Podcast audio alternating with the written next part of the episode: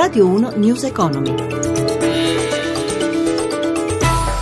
Buonasera da Anna Trebbi, ancora un venerdì nero per le borse europee, ci dice tutto Paolo Gila in diretta da Milano. Buonasera da Milano, forti tensioni sui mercati finanziari che hanno manifestato pesanti cali sull'azionario e ridimensionamenti nell'obbligazionario. Hanno pesato le previsioni dell'AIE, l'Agenzia Internazionale dell'Energia, di una contrazione del consumo di petrolio nel 2016 e l'attesa della riunione della Federal Reserve che mercoledì della prossima settimana potrebbe dare vita a un rialzo dei tassi.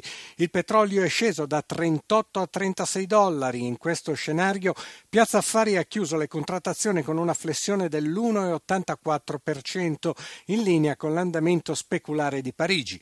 Londra e Francoforte hanno ceduto oltre 2 punti, rispettivamente il 2,22 e il 2,44%, mentre oltreoceano Wall Street evidenzia ora un calo dell'1,45% per il Dow Jones e dell'1,61% per il Nasdaq.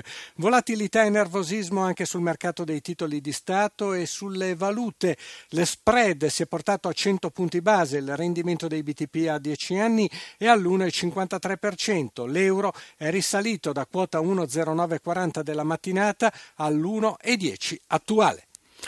Banche, abbiamo fatto il meglio, dichiara il governatore di Banca Italia Visco e il ministro dell'economia Padoan, lo avete sentito, questa sera in commissione bilancio per la legge di stabilità parlerà del fondo per i piccoli risparmiatori. Stefano Marcucci ha chiesto all'economista Paola Musile Tanzi chi saranno i beneficiari.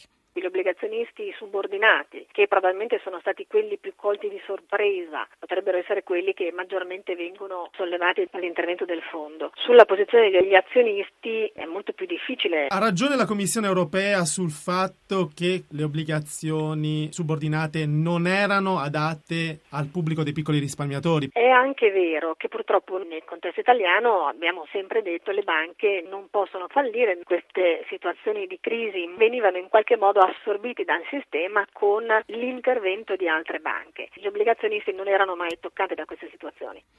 Lo avete sentito, il prezzo del petrolio è sceso sotto i $36 al barile e secondo l'Agenzia Internazionale per l'Energia la domanda potrebbe ulteriormente calare nel 2016. Si tratta comunque di una bella spinta per la nostra economia, afferma al microfono di Amalia Carosi l'economista Davide Tabarelli. Sentiamo.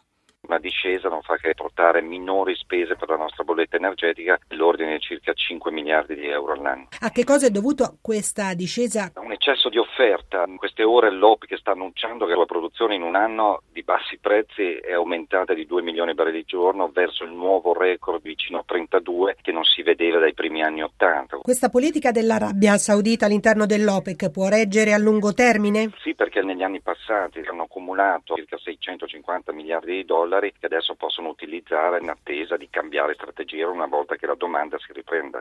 La Confederazione Generale dell'Artigianato sta per creare un fondo per salvare le imprese in crisi, anche quelle con pochi dipendenti. Giuseppe Di Marco ne ha parlato con Stefano Dignola, responsabile relazioni sindacali della CNA.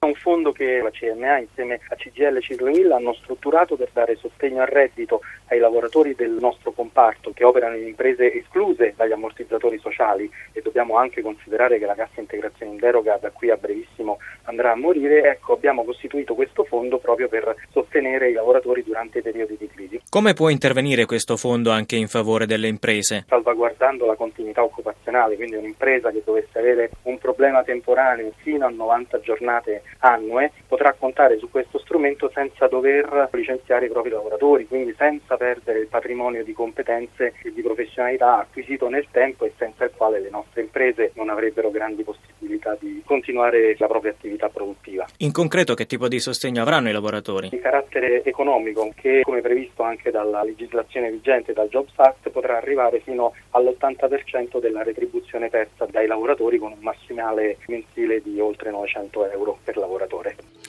News Economy a cura di Roberto Pippen torna lunedì mattina dopo il GR1 delle 11.30. Da Enzio Bordoni regia e da Anna Trebbi studio a tutti buon proseguimento d'ascolto. Radio 1 News Economy.